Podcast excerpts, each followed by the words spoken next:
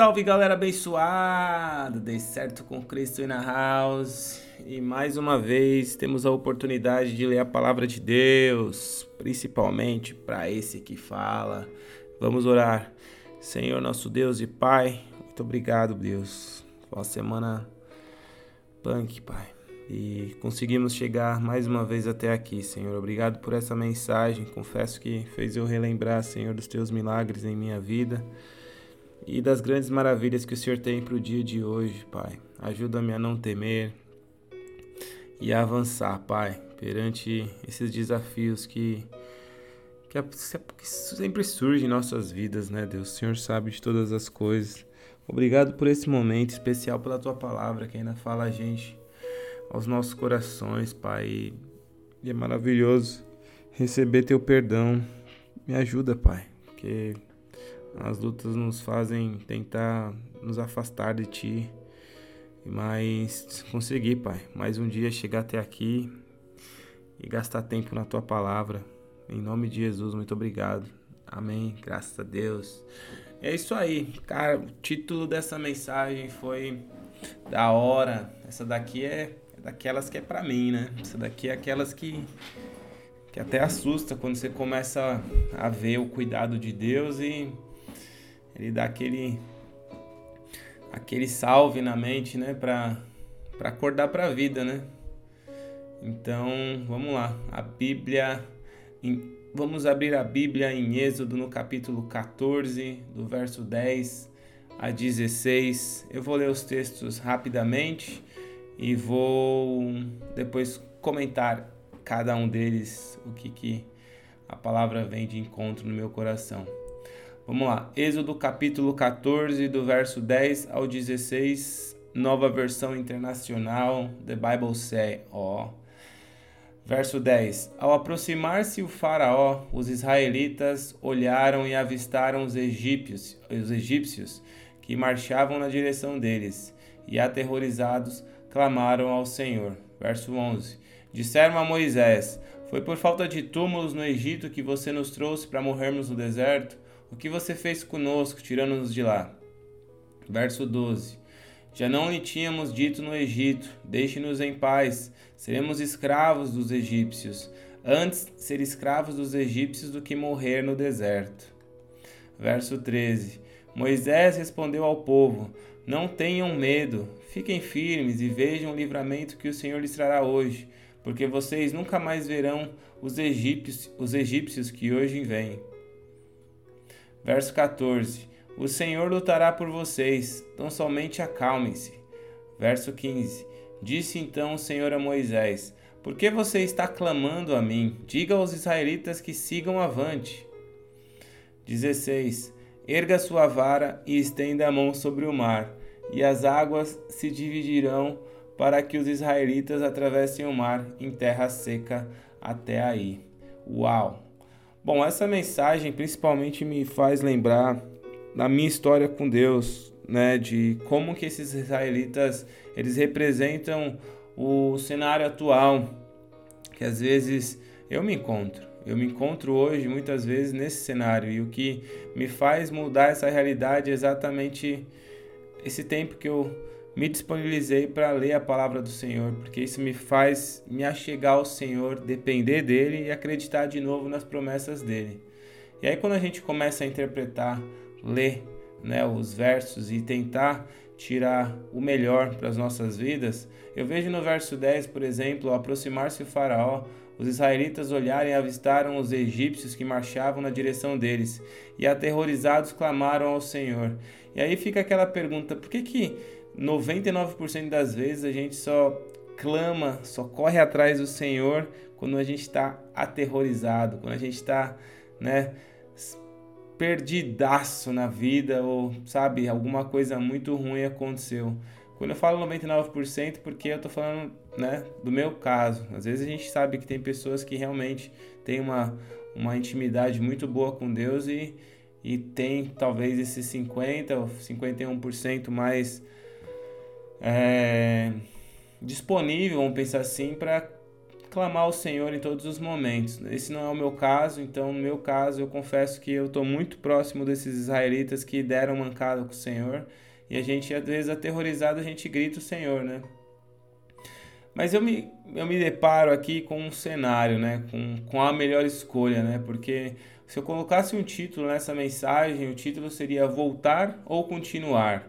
Porque aqui a gente está se deparando com um cenário dos israelitas lá no meio do deserto, passando um perreio danado, né? Numa situação ali de os egípcios querendo atacar eles e eles ali com Moisés passando Acho que eles já vinham né, de uma longa distância, uma longa caminhada, cansados.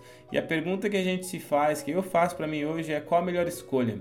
Morrer no deserto ou afogar-se no Mar Vermelho? Porque a trajetória deles em meio, é, em meio ao deserto os levaram até a beira daquele mar.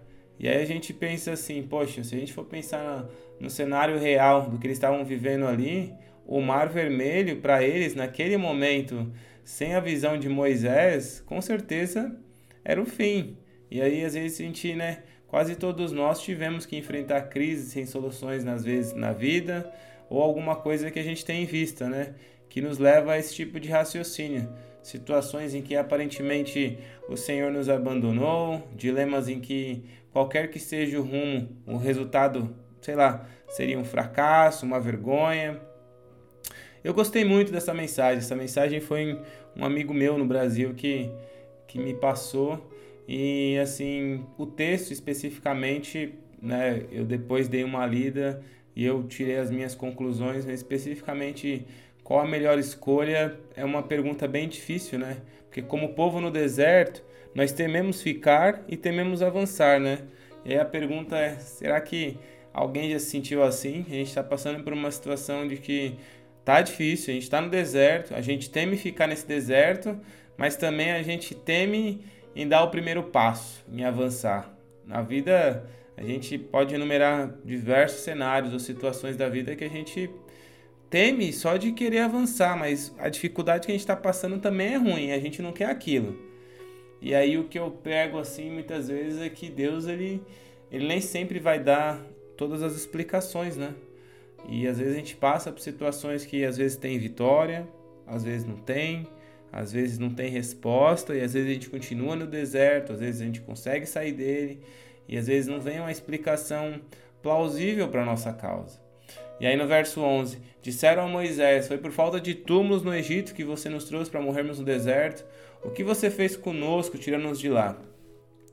E aqui a gente começa a perceber o povo, né? Que é eu, às vezes pode ser você, colocando a culpa em alguém. E esse, infelizmente, era Moisés, o homem de fé. Né?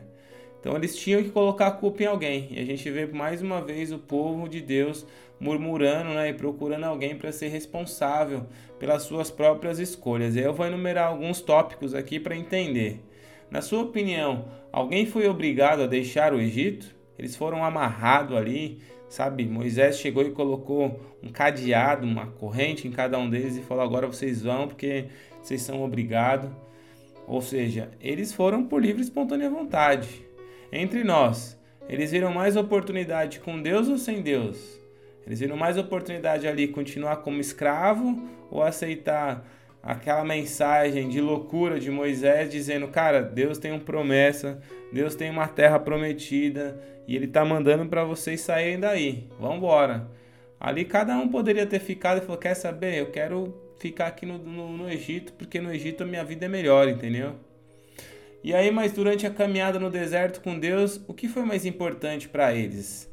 Aí essa pergunta eu fico me perguntando, né? Fico fazendo para mim, porque a gente não vê em nenhum momento esses caras, sabe, triunfando sobre os milagres, sobre, sabe, a experiência de Deus, a provisão de todos os milagres que Deus fez. A gente não vê um cenário assim pleno de agradecimento, sabe, de glória, de de majestade, de, sabe, poxa, como Deus foi bom, como Deus é maravilhoso, o jeito dele agir. E quantas vezes nós, né, a gente. Qual que é a melhor forma que hoje a gente tem de agradecer a Deus pelas conquistas, pelas, pelas vitórias, por tudo aquilo que Deus tem feito em nossas vidas, né? A gente é muito parecido com esse povo, porque a gente percebe que 99% da caminhada Ou eles estão reclamando para Moisés, ou eles estão murmurando entre eles. E aí essa pergunta vem até mim, né? E você, Antônio, o que Deus fez na sua caminhada para que você ficasse gastando mais tempo pensando nos porquês da vida e nos e se, e se, e se? O que, que você tem pensado hoje? Bom, se eu abrir um, um, um parênteses aqui da fase que eu tô e que eu vivi com Deus, eu confesso que Deus ele já fez muitas coisas na minha vida, muitos milagres. Eu tenho inúmeras histórias para dizer que como ele foi bom, como ele foi fiel. E aí quando eu mesmo olho e fico falando assim, como foi, ele foi, ele fez, é um cenário de passado, parece que nos dias de hoje não está acontecendo. E a ação de Deus, como a gente vai ver na narrativa de Moisés aqui, é para os dias de hoje. Hoje é o dia. Moisés vai deixar bem claro isso nos textos a seguir. E a gente fica, eu mesmo, acabei de representar que eu tenho, já vivi, já vivi, mas hoje é o dia de viver. E aí eu fico me perguntando, será que eu estou vivendo de história, de passado, de né, experiências que um dia foi, foi muito bom para mim, e de repente os porquês da vida e os e. Se eu abrir aqui com vocês, eu lembro um grande milagre que aconteceu na minha vida, foi quando eu sonhava em ter minha casa própria. Eu olhava para aquilo e falava, cara, tá muito longe de mim a conquista. Eu não tenho condições de pagar um, um empréstimo, um, um, financiamento. E eu fico imaginando um servo de Deus, né, o Antônio lá atrás, 10, 15 anos atrás, olhando para tudo isso, para a conjuntura da vida dele e falando: Poxa, eu não vou conseguir. Só que quando a gente caminha com Cristo, é exatamente isso. Eu não tinha a concepção ou o conhecimento de que não era eu que ia fazer aquilo, mas a, o Deus vivo, o Senhor, queria me surpreender com sua mão forte, com os milagres que ele tinha. E assim, para não, não demorar muito, consegui comprar né, a tão sonhada casa. Hoje temos essa, essa oportunidade de testemunhar isso, mas para mim aquilo era impossível. Então, às vezes a gente olha para um certo cenário da vida e a gente acha que não vai conseguir. E aí eu vou abrir só mais um testemunho. O meu sonho naquela época, eu lembro que eu orava e falava: Senhor, poxa, Pai, se eu ganhar R$ 1.500 por mês, meu Deus, cara, vai ser tão bom, Pai, vai ser. Nossa. E aí, tipo, eu fico me perguntando, né? Será que esse povo me representa hoje? E você, né? O Senhor sabe da jornada de cada um, né? E a gente lembra daquele texto, né? Que, que o Senhor disponibilizou na, na Bíblia que, que nem olhos viram, nem ouvidos ouviram o que o Senhor tem para nós, né? Você imagina se Deus parasse no tempo ali só atendendo aquele meu pedido, né? Ter uma casa, 1.500. Como que seria a minha vida, né? Mas graças a Deus que o Senhor, ele é ele é fantástico e por isso que eu tô aqui hoje para, sabe, gastar um tempo na presença de Deus e lembrar de que ele foi, tem sido e vai ser fiel até o seu retorno. E aí quando a gente lê o verso 12, a Bíblia diz assim: Já não lhe tínhamos dito no Egito: Deixe-nos em paz, seremos escravos dos egípcios, antes de ser escravo dos egípcios do que morrer no deserto. Alguém que consegue imaginar como deveria ter sido ou sentido a presença de Deus naqueles dias no deserto, eu enumerei aqui alguns dos exemplos das coisas, dos momentos, das situações que aconteceram. Ali a gente viu a vara de Moisés transformar numa serpente, está em Êxodos 4.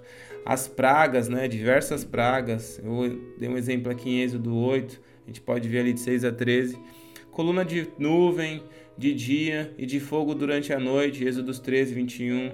O mar dividido, Êxodo 14, 21. O exército afogado, Êxodo 14, 26.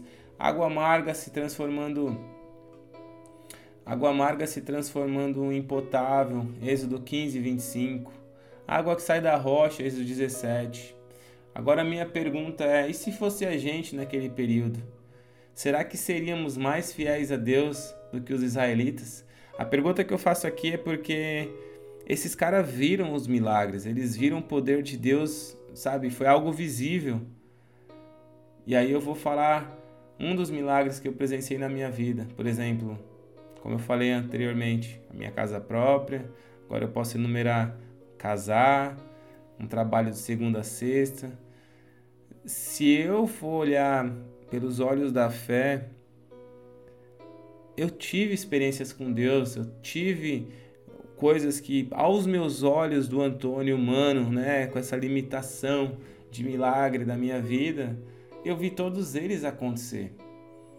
E aí lembro mais uma vez que a Bíblia diz em 1 Coríntios 2, verso 9, todavia como está escrito, olho nenhum viu, ouvido nenhum ouviu, mente nenhuma imaginou o que Deus preparou para aqueles que o amam.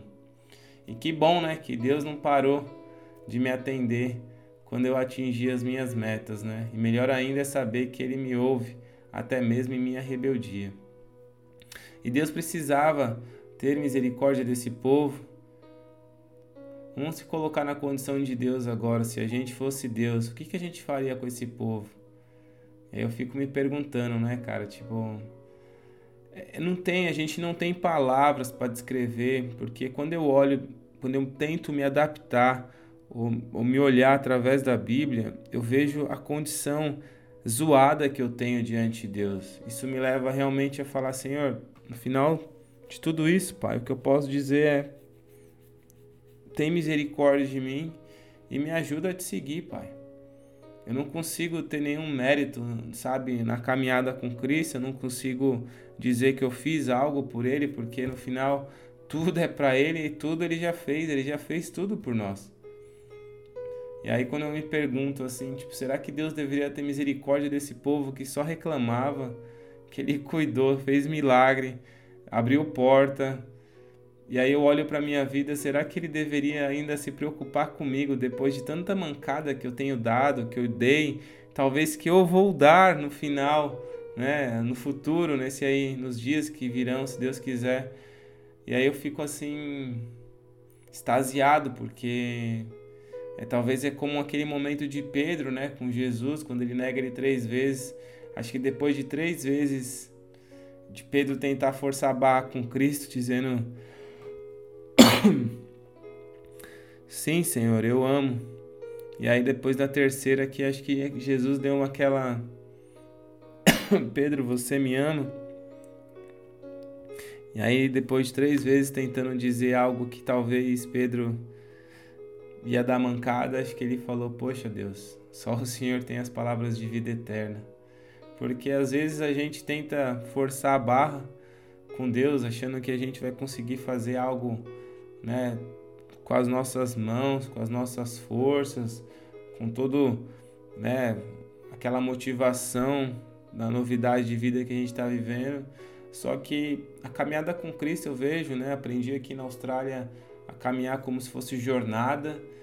E a caminhada é longa, é um deserto realmente, né? E aí no verso 13, Moisés respondeu ao povo: Não tenham medo, fiquem firmes e vejam o livramento que o Senhor lhes trará hoje, porque vocês nunca mais verão os egípcios que hoje vêm. Eu gosto de Moisés porque, apesar do desânimo que toma conta dos israelitas naquele momento, cercado de obstáculos intransponíveis e nenhuma porta aberta para escapar, esse homem ainda consegue ver além do que todos ao seu redor. Vamos ser realistas, né? Que livramento que Moisés estava vendo. Em minha opinião, ele tinha apenas ali uma convicção em sua mente que era a promessa de Deus. E quantas vezes a gente também não tá assim que nem Moisés, né? Porque talvez às vezes a gente não tá com aquela fé de Moisés, mas tem pessoas hoje que pode estar vivendo um momento tão bom com Deus que, cara, o céu é o limite e tá realmente com essa fé. E aí às vezes a gente se pergunta quanto tempo leva para essa fé ela desmoronar. E aí eu, como disse, já vivi vários momentos na minha caminhada com Deus que cara, que o mar ia se abrir na minha cabeça com convicção, mas depois de certas situações na vida, quando a gente se depara com a primeira experiência de que o mar não se abriu, aí a pergunta fica no ar. E agora? Como que vai ser a caminhada a partir de agora? Primeira decepção, as primeiras angústias, depressão, ansiedade. O que, que aconteceu nesse deserto da sua vida, da minha vida, que me fez mudar essa visão de Moisés no meu coração? E aí eu me pergunto, né? Porque a gente olha para Moisés com essa fé tamanha a ponto de ter é, fielmente dentro do seu coração de que o Senhor iria fazer algo. E aí eu né, volto essa pergunta para mim: estaríamos nós prontos para nos alegrar na promessa de Deus hoje? Será que eu estou alegre nesse momento com Deus, com tudo que está acontecendo na minha vida? Será que eu acredito fielmente que Ele vai prover algo em meu favor no dia de hoje?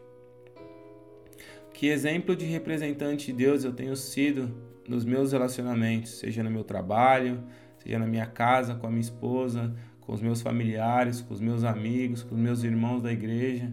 Eu confesso que por muito menos eu já tinha desistido e chutado o balde daquele povo. Porque Moisés se mostra um cara totalmente otimista, um cara totalmente além né, daquelas pessoas, né? Realmente ele era um líder nato. Mas Moisés os encoraja contra seus medos, né?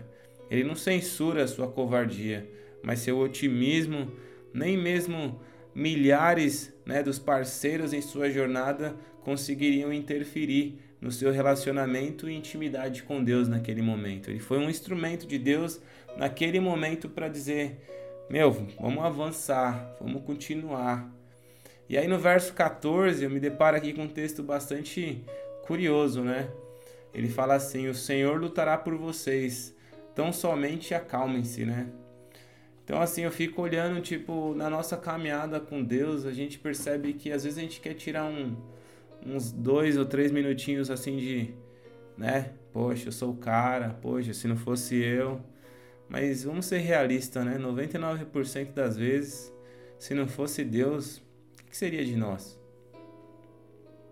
Então eu vejo com esse conselho aqui de Moisés, cara, se vocês não fizerem nada, já tá bom, porque assim a honra pode ser de apenas um, que é Deus. Como que deve ser, né? A gente numa situação que às vezes a gente quer colocar no nosso coração um mérito que é de Deus. Eu falo em causa própria porque eu já quis isso, eu já fiz isso. Assim, talvez um exemplo claro, na área profissional, eu não tinha condição nenhuma de trabalhar em certas áreas da qual trabalhei, mas o Senhor ele ele foi à frente, ele cara, ele abriu porta, ele fez sentar em mesas, em cadeiras que eu falei, Deus, o Senhor tá ligado que eu jamais iria vivenciar isso. Mas Deus ele ele nos surpreende. Isso que me faz ainda acreditar em coisas que talvez outras pessoas olhem e falem: Meu, esse cara é esse cara é um sonhador, esse cara é. E esse é o sentimento que eu tô aqui hoje, nesse dia, 27 do 4, tentando buscar da parte de Deus. Esse olhar que talvez se perdeu quando eu tive as minhas primeiras experiências, quando o mar não se abriu. Porque quando a gente vê o mar se abrir, será que a gente pode olhar para o céu e dizer que aí é fácil? E quando o mar não se abre? Será que a nossa caminhada com Deus muda? Será que não vale a pena mais seguir esse Deus porque o mar não se abriu? E aí às vezes a gente começa a se fazer as perguntas, a gente quer resposta e a gente percebe que não é assim, não foi assim, nem, nem sempre foi desse jeito. Porque a gente percebe aqui no verso 14, essa menção tão somente acalme-se, a gente percebe que Moisés ele ainda estava intercedendo pelo povo. Porque no verso 15 diz assim: Disse então o Senhor a Moisés: Por que, que você está clamando a mim? Diga aos israelitas que sigam avante. Eu tentei ler em alguma parte da Bíblia, mas eu não encontrei. A gente não vê nenhum relato de Moisés clamando a Deus por algo. Mas o Senhor Deus sabe exatamente o que estava dentro né, do coração de Moisés naquele momento. E aí, se eu me colocar na pele de Moisés, será que Moisés ele estava 100% né, certeza de que Deus ou aquela certeza tipo assim, o Senhor tem promessa, o Senhor, sabe, é fiel, o Senhor disse que vai cumprir, ele só estava acreditando, mas no fundo do seu coração ele falou: Meu Deus, eu tô dando essa confirmação aqui pro povo, pai, mas eu não sei da onde que vai vir provisão, pai. Tô aqui na frente do mar, cara, meu Deus, não sei o que vai acontecer, pai. Mas assim, dentro do coração dele essa angústia, mas do lado de fora ele estava pleno, acreditando que o Senhor iria fazer o um milagre na vida dele, que ele ia salvar o povo, que ele ia abrir o mar, mas no dentro do coração aquele sentimento de que, meu Deus, da onde vai vir essa provisão? Será que o Senhor vai enviar uma arca aqui? A arca de Noé vai voltar? Que solução você vai dar aqui para nós, Pai? Porque Moisés estava tentando achar a solução ali dentro do coração dele. E Deus sabia que Moisés acreditava em seu poder e livramento, mas também percebeu que no coração inquieto dele, ele queria estar no controle daquela situação, mas no final, quem que era que estava em controle da situação ali? Verso 16: Erga sua vara, estenda a mão sobre o mar, e as águas se dividirão para que os israelitas atravessem o mar em terra seca.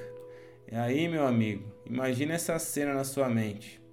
O mar se abrindo na sua frente, duas paredes de água, direita e esquerda, você atravessando o mar e detalhe, em terra seca.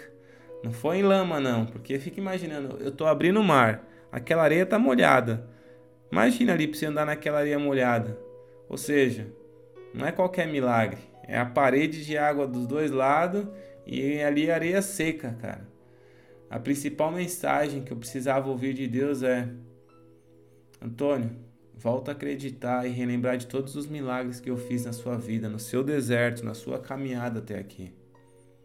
Se você ainda está na dúvida se vai voltar ou continuar em algo na sua vida, a resposta é: siga avante, porque o diferencial é eu estar te livrando e trabalhando em seu favor. Hoje é o dia de avançar, Antônio. Continua e não esquece do que aconteceu na sua história. Senhor Deus e Pai, te agradeço, Pai. Que mensagem poderosa. Senhor, eu confesso que eu não merecia estar ouvindo essa mensagem. O Senhor ainda está falando ao meu coração. O Senhor está me dando outra chance. Pai, obrigado pela tua misericórdia. Perdoa os meus pecados, Senhor. São muitos. O Senhor sabe das limitações que eu tenho, da caminhada que eu tenho feito contigo, Senhor. Te agradeço por tua misericórdia, te agradeço porque o Senhor é bom. O Senhor tem feito maravilhas no nosso meio, Pai. Eu confesso que passei por situações que o mar não se abriu, Pai. E aí desanimei, tristeza veio, invade, andei vacilando. E aí, Pai, o Senhor já conhece tudo, não preciso te falar nada. Mas hoje é o dia de renovar minha aliança contigo, Senhor. Obrigado por essa oportunidade, obrigado por essa casa, obrigado pela tua palavra, Senhor. Obrigado por não sei como, Senhor, o Senhor faz a tua obra, mas o Senhor surpreende teus filhos, Pai. Queria dizer isso. Temos sonhos em nosso coração, o Senhor conhece cada um deles. E a mensagem que eu recebo hoje do Senhor é: avança, filho, estou com você. Me leva junto nesse barco, me leva junto nesse avião, me leva junto nesse carro, onde quer que você for, vai comigo. E você vai ver o livramento que eu tenho hoje para você. Amém. Graças a Deus.